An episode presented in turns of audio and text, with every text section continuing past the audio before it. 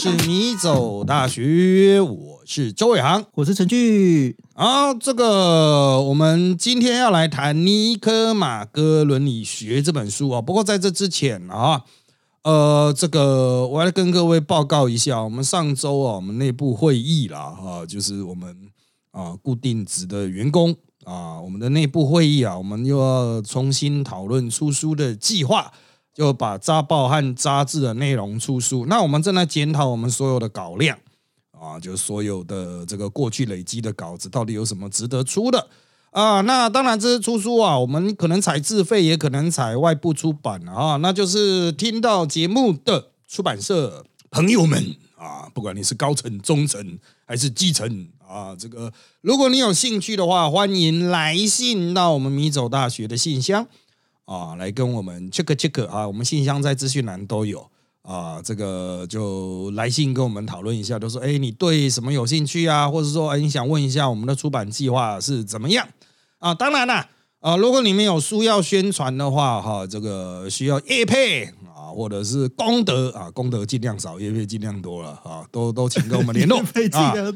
啊，这个做节目也是有成本的啊，不然那片师是减爽的嘛。啊，捡功德的嘛，大家一起做功德嘛。啊，不会啦，我们都有付钱了啊。好，那有兴趣的就请跟我们联络了啊，包括出书啦，或是需要我们业配的。好，这个是我们自我宣传的部分啊。我们今天呢要来看尼科马哥伦理学啊。那这个是亚里士多德的伦理学，对啊。那尼科马金啊，那我们过去的方法也有尼科马科伦理学。啊，或尼可马哥伦理学，尼克马可啊，都有啊，都有都有啊，就跟亚里士多德到底要亚里士多德，大陆就用亚里士，所以只要学生抄袭的时候看到亚里士，就嗯，接下来应应该都是抄的啊。这个就是翻译上，今天我们也会提到一些翻译上细节的问题了啊。那。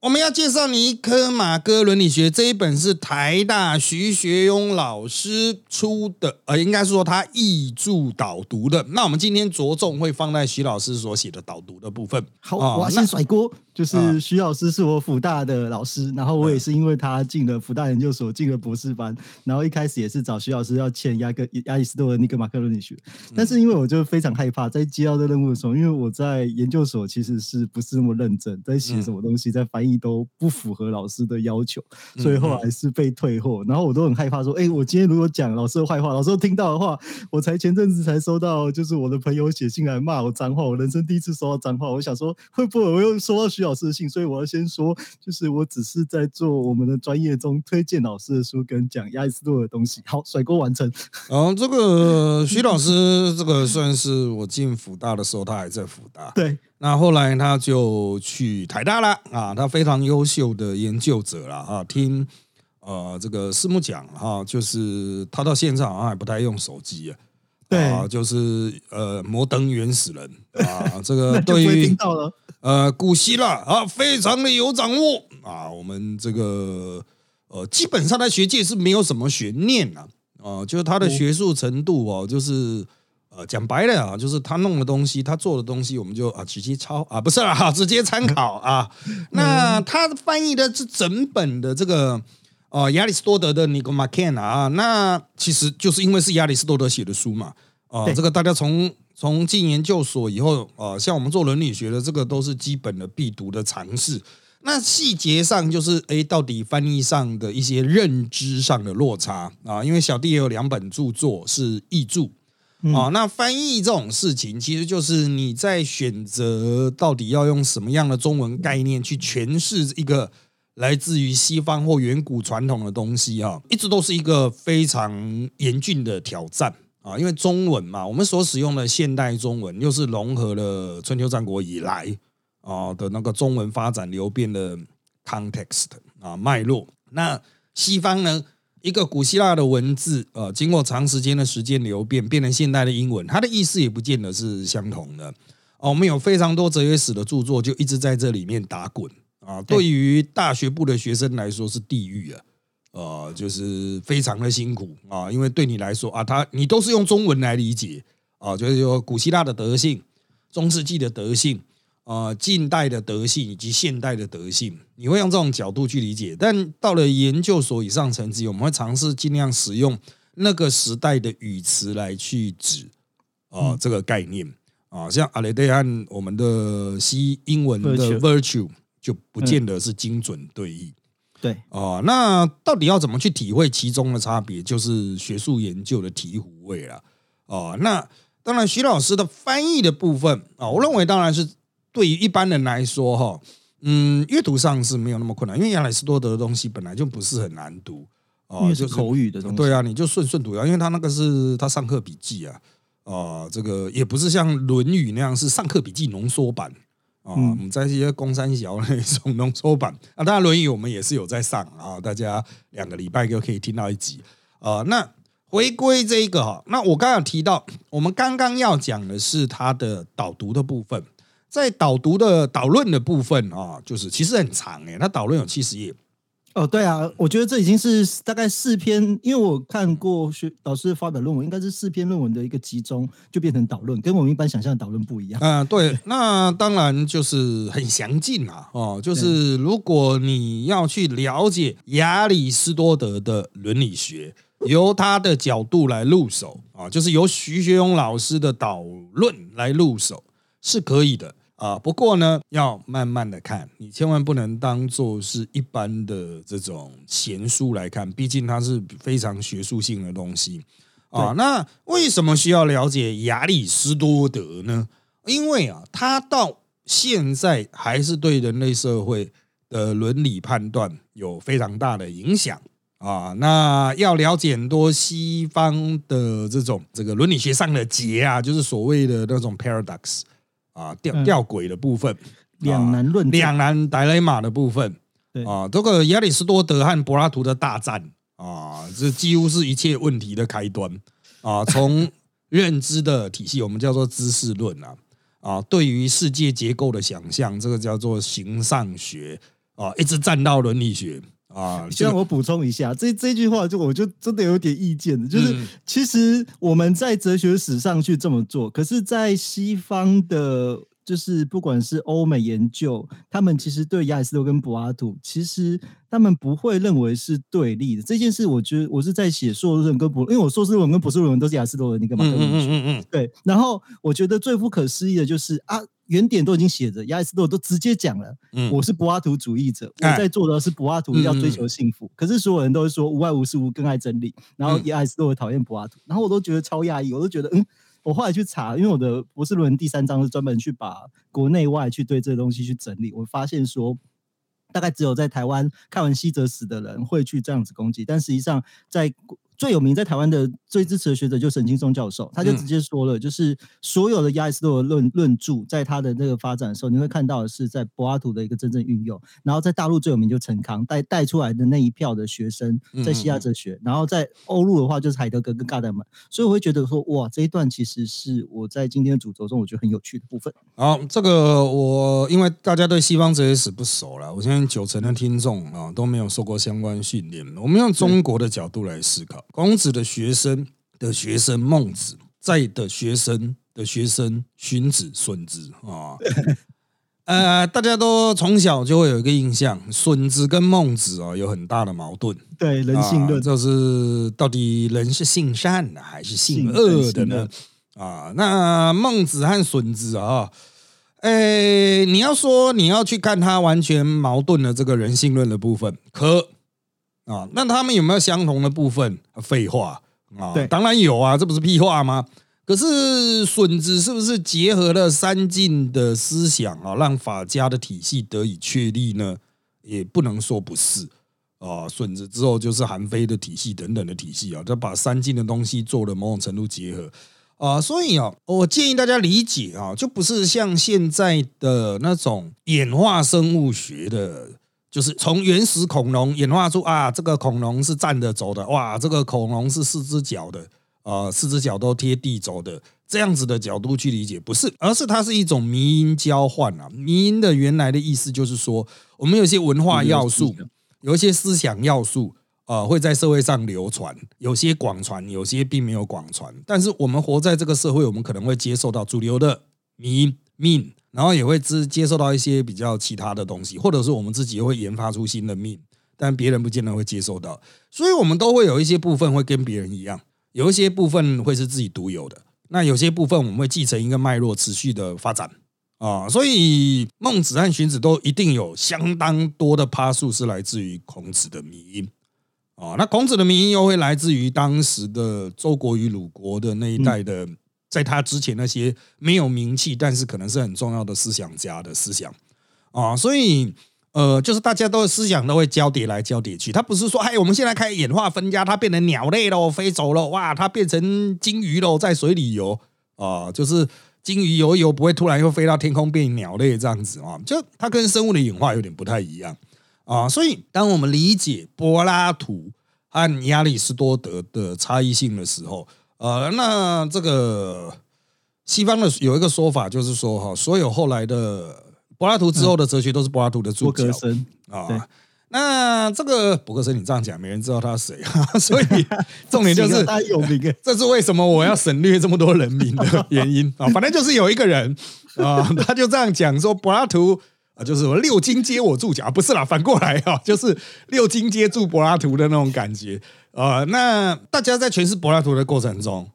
啊，就会有很巨大的落差。那这个到底什么是原始版的柏拉图？亚里士多德对柏拉图的理解，真的是柏拉图吗？柏拉图对苏格拉底的理解真的是苏格拉底吗？那就真的不是啊，就是呃，这个就是你要升论文，这个最容易的，就是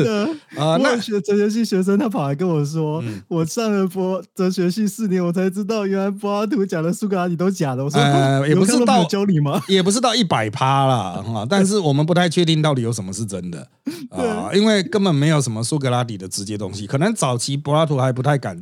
乱乱掰的时候，所有人都还活着的时候，他不太敢瞎掰啊。可是苏格拉底就呛说：“你不要再用我们名字卖钱了，这些都是假的啊。”呃，这个我个人认为哈，就是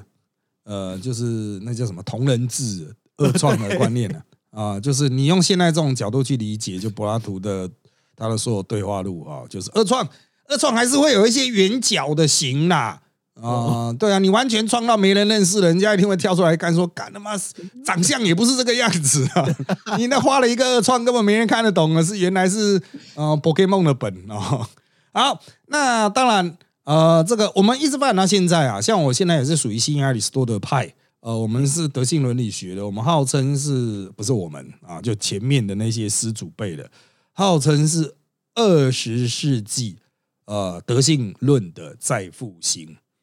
啊，德性伦理学的再复兴。那我在这边稍微解释一下，西方伦理学在架构上啊，可以粗分为三派，但这是从近代伦理学开始的哦。原始大家没有意识到说我是这种论啊，啊，就大家就各自阐述各自的伦理理念，他不会说哈，我今天是我是什么论，那个是等到后来有一些科学也不能讲科学学术研究方法出来之后，会把人家归类为第一类目的论。啊，我论事情的对错，由这个道德行动或道德行为的 action 或是 behavior 的 end 或 m 目标，或者是还有 goal 之类的啊来决定。那另外一种叫义务论，就是这是件好事做就对了啊，结果这些东西啊可能会涉及运气啊，所以就。啊，就是因为涉及运气嘛，那我们就不要那么看重，甚至完全不看重，这个叫做义务论啊。你做这个责任啊，就是 good 啊，没有做 bad 哦，就是这样啊，好好和坏坏。但他们现在很专业，right or wrong 啊，就是他行为是对错了，人才有好坏啊。这种哲学家的靠背，一般人是叫没有什么影响力。好，那到了近代哈，前面两种激战了好几百年。哦，但如果就历史的角度来说，早就有目的论者和早就有义务论者啊，所以他们的之间的矛盾一直持续很久。但因为他们以前并没有意识到自己是什么论啊，所以你中有我，我中有你啦。真正的厘清和分裂，会搞得像边沁那样子很奇怪的效益主义。或者是像康德那么极端的哈，都是很近代的事情啊。就是他们的科学方法已经可以让他们排除体内毒素，这样 就是越来越极端。好，那到了近代啊，特别是二战之前，那已经是现代了。啊，开始有一些哲学家反思，就是说我们太过看重于行动，大家都是觉得说我做了这件事情，我确定是对的，好像后面就没事了。人格养成不再重要，可是实际上我们在社会上接触到的是人呐，啊，所以他们开始去反思，到底是什么是以人为核心的伦理学，然后德性论就出来了。嗯，那德性论它被视为是一个流派或者是一种思潮，接着他们回去也不是回去，他们早就知道了，但是他为了跟一般人解释，他回去历史上找资源，所以他就说哦，亚里士多德的东西其实符合我们对于德性论的想象啊，然后他就说哦，其实古希腊也有其他的资源，那后来流传到华人世界，我们就去往前找，就会把孔子定义为。一种德性论者，对，但是这个是一种定义或分类学上啊，就是有点像这只恐龙到底要分哪一类这样子啊？恐龙本人意愿的部分并没有考虑到。好，但是我必须要说哈，在德性论兴起之前，华人文化圈，比如说对孔子的诠释，甚至有把它牵诠释往义务论的倾向啊，就是啊，很看重行为而忽略孔子的德性部分。啊，那当然我并没有讲信儒家啊，但是信儒家是很像有这样的动作啊，是绝对是的。对，这个信儒家自己啊，这个自己解决了哈，我并没有讲你自己解决。好，所以这就是解释上问题，一个孔子各自表述啊，这个就是有趣的啊，大家都会去找很多证据啊。你看这一段是指什么啊？那一段是指什么？所以孔子这一段才是他的核心呐，以人为本啊，就是。仁恶的那个人，仁爱的人啊，以人为本嘛啊，那那这个是和人是德性啊啊，所以当我们刚才前面讲的德性，你说德性跟好的行为有什么差别？这个就是我们这一派论文研究的主题，就德性到底是什么？历来有很多变化啊，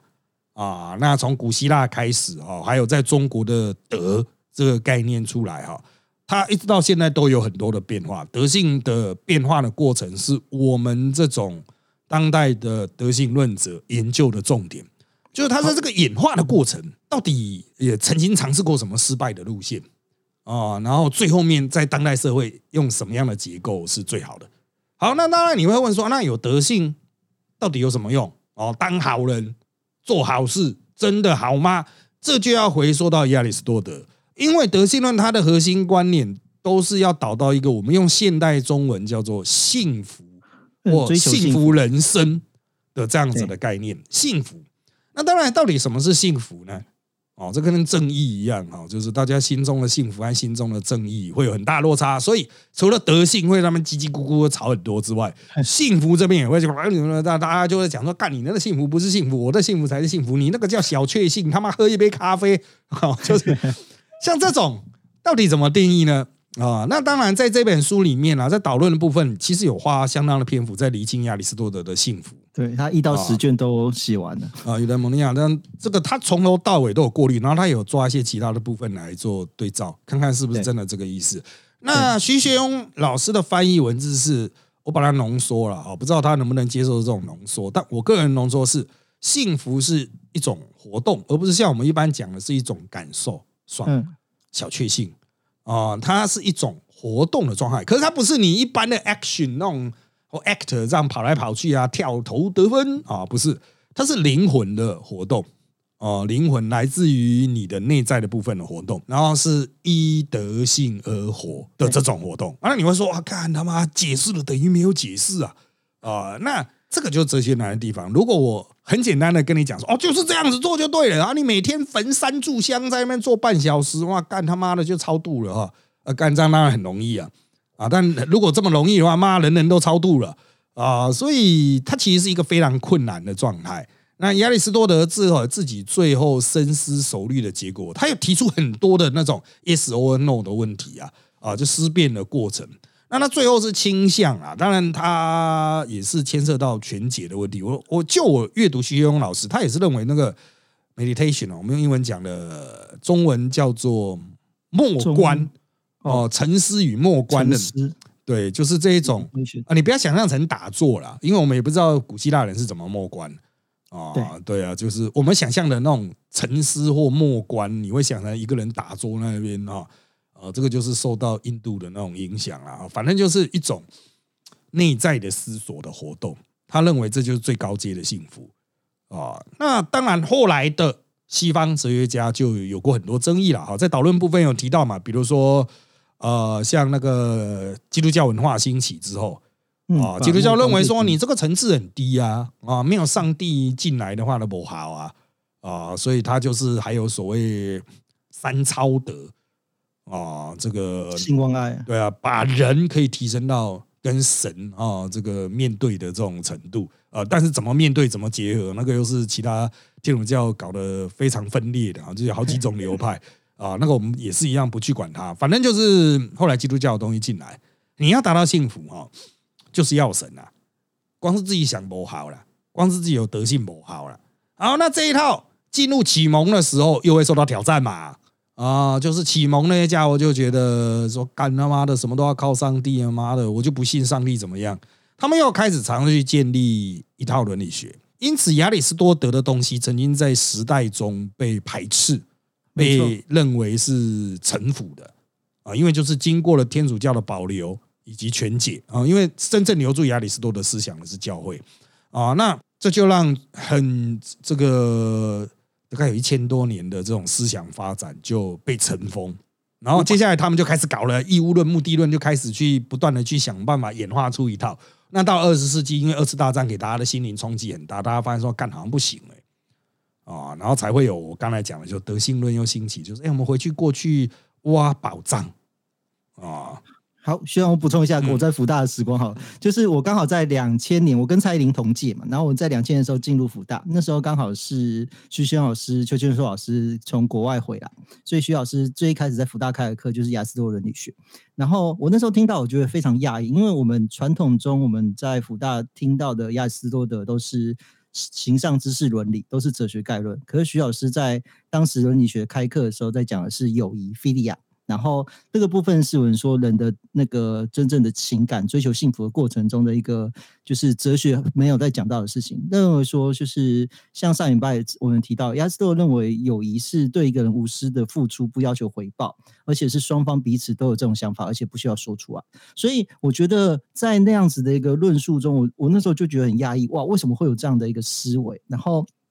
再去看到，就是在当代的伦理学的一个思考，我们会发现说，跟其他的幸福什么不一样，是它更贴切在是我们人身上的一个期望跟一个面对到困难的方向。所以在后面，在伦理学跟心理学对话、社会学对话，它变成是一个。更完善的，甚至连你看看到《想见你》在韩国拍成那个日剧，《想见你》中的最主要的那主轴，只有你想见我的时候，我们相遇才有意义。它也是在亚里士多德在尼格马克伦理学对有爱的定义中，双方带有共同的善意的时候，才称为爱，甚至是真爱。所以这也是我说，在真实生活的时候，尼格马克伦理学可能大家都会觉得读过，可是真的在修徐老师的课的时候，才发现他光是第二卷，就是学长在讲这个德性。这个中庸、中道、命，还有居间者，就是徐老师就花了八个礼拜，就我们一张一张看看十张，然后全文翻译，我才发现说，哦，那真的是一个很特别，跟传统康德跟效益主义完全不一样的东西。啊，应该是说哈，那个近代的伦理学，一直到现代的伦理学，在义务论和目的论的演化的末端，就是发展到最高峰的时候，他们尝试想要建立一些类似像公式的东西，对，就很科学嘛。呃，我只要具有一个理性的头脑，我立刻计算一下就可以得到答案。很多听众，我像你从小接受的教育就是这样，你就照做就对了。我或者我给你一个公式，你只要这样做，你就是对的，你就是可以成为好的 good。可是呢，亚里士多德那个时代的体系是认为，不是说伦理学是独立出去的一个学门啊。大多数人都知道亚里士多德，特别是李主，你可能知道他有生物学，他有一些很好笑的物理学是错的。啊！但是重点是他有讲，他认为这一切都是可以都在一起的，从 physics 到 metaphysics，啊，就是呃物理学到形上学，到伦理学，到一切所有的学，美学什么的啊，通通都是一个可以合为一体的体系。这就是这种呃伦理学的特色哦，就是我们的这个领域不只是能够在我们这个领域生效。它可以应用到其他领域，而且必须要同时完成。我们要成为一个完全的人啊，就是什么方面知识各方面都是尽可能向外开展啊。那当然，你在近代社会知识那么多，当然已经很难做到哦。不过，就是德性论者都会有这种风格啦。就是我虽然是一个伦理学研究者，我也会对社会、对政治、对花草树木有兴趣。然后我会去了解说，哦，这跟我的人，我作为一个地球人有什么关系？哦，我跟如何跟生物去做一个正确的面对？而那个，比如说义务论者啊，或者是像那个目的论者啊，要么就是专单纯计算，比如说社会正义、政治考，那就是论称斤论两嘛，价值多少？要么就是算说，哦，这个东西没有理性啊，所以我们就把它当做是物。像法律中哈那个呃，就是非人的那些动物啊，啊，它就是物啊，它都叫动物了没？啊，那就是物。用这种角度去认定，那即便你感觉到它有人性，你在法律上也应该不是采取人的互动形式，有这一种说法。当然，随着时代改变哈，慢慢会去调整这样子的态度。那当然了哈，这个在这本书的翻译里面啊，唯一我觉得就是比较。嗯，也不是特别，就它的德性的性哈，呃，我这一派的方方法是会用行为的行，对，他是用性质的性，嗯。啊，就是性别的性，那不是不行，这个也是中国很常用的翻译方法。但台湾之所以采这个行为的形，是要展现哦，不是说你只是一个内在的状态，因为讲到性质的性啊，性别的性比较会是内在的状态。啊，但是中国哲学反正就是也有在吵啦，就是哦，比如性善性恶，当你使用中文的这个性的时候，有些人认为说是内在潜质，但也有人认为说会展现，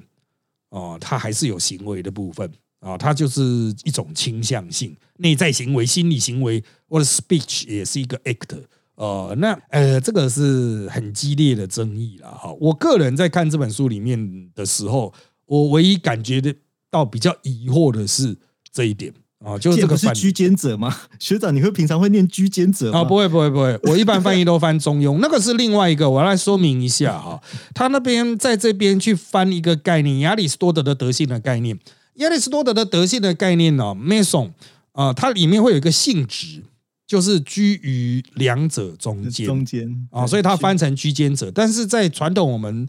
华人界的德性论者，绝大多数啦都翻中庸、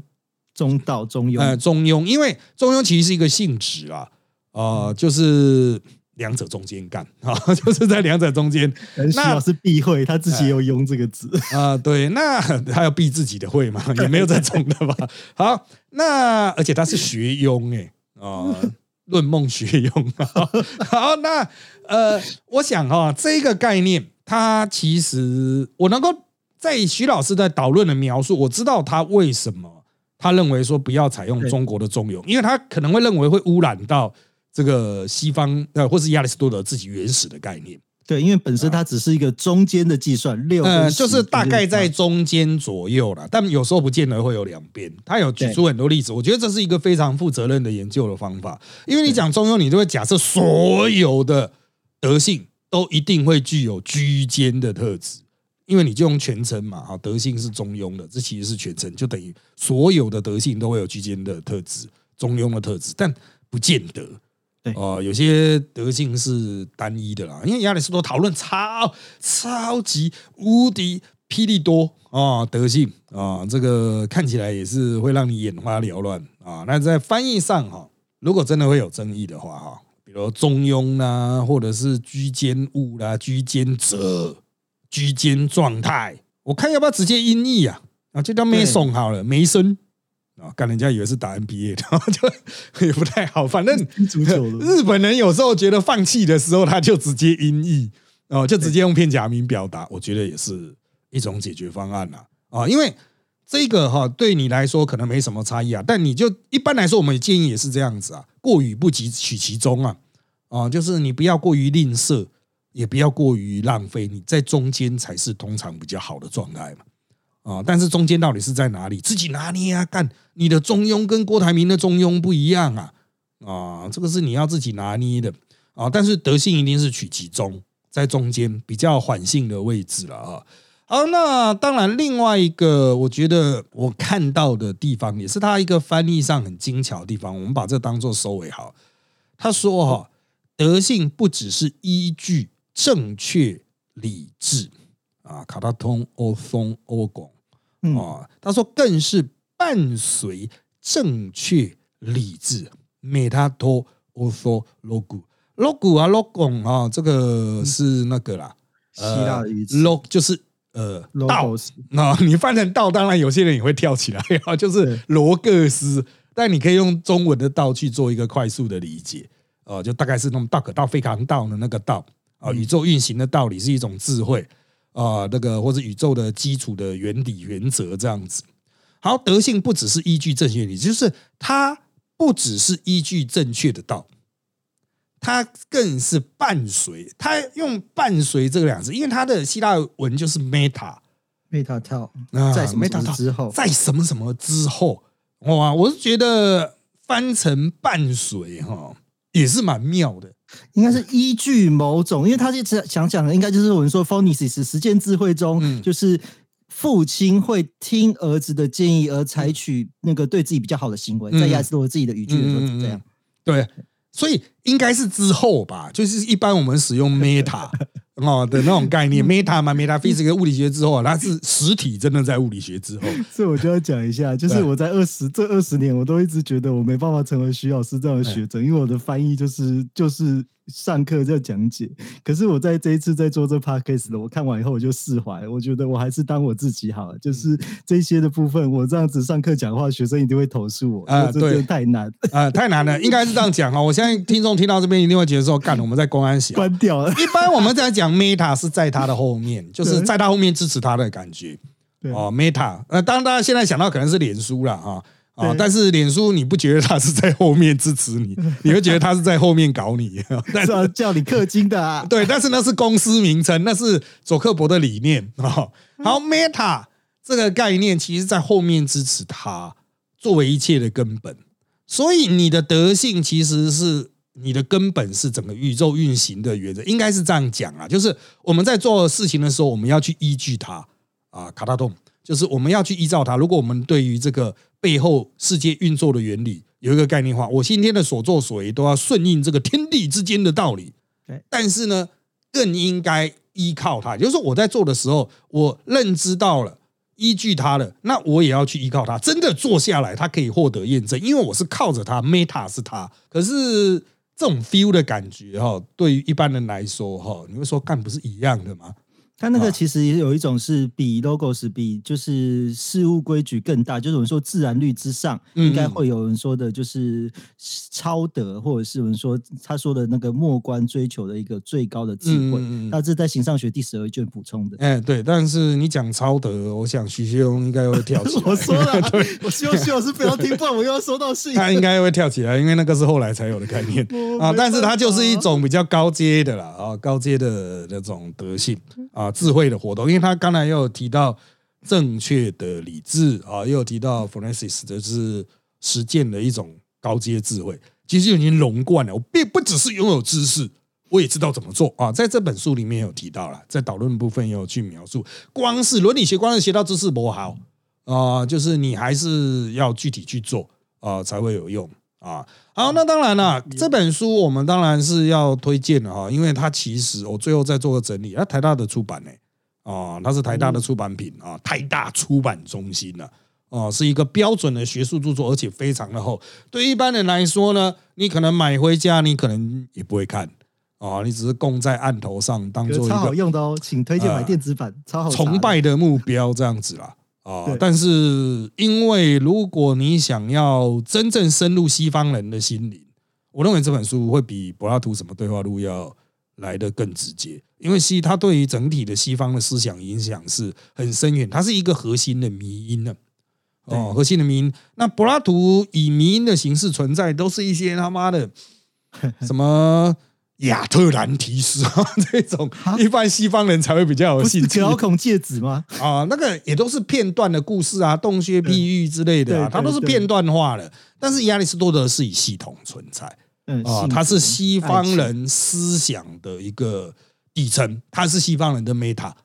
啊，应该这样讲了啊，他是西方人，你在西方当然是指西方好人了，不是在那个路边吸毒吸烟还躺在那边的，不是 你在臭九妹 啊？九妹人家可是高大上啊，谁跟你躺路边啊？好，那差不多了，因为时间关系啊，哈，这本书当然尼克马克伦理学是要上几年都上不完的哦，我们只是简单讲一下，我们两个作为伦理学研究者看到啊专业的学者所出来的书啊，我们注意到的一些小小的。现实了哈，那大家有意愿去进一步了解伦理学的话，可以去弄这本书来看啊。台大出版中心出版《尼科马哥伦理学》，是台大的哲学系学勇老师译著和导读的。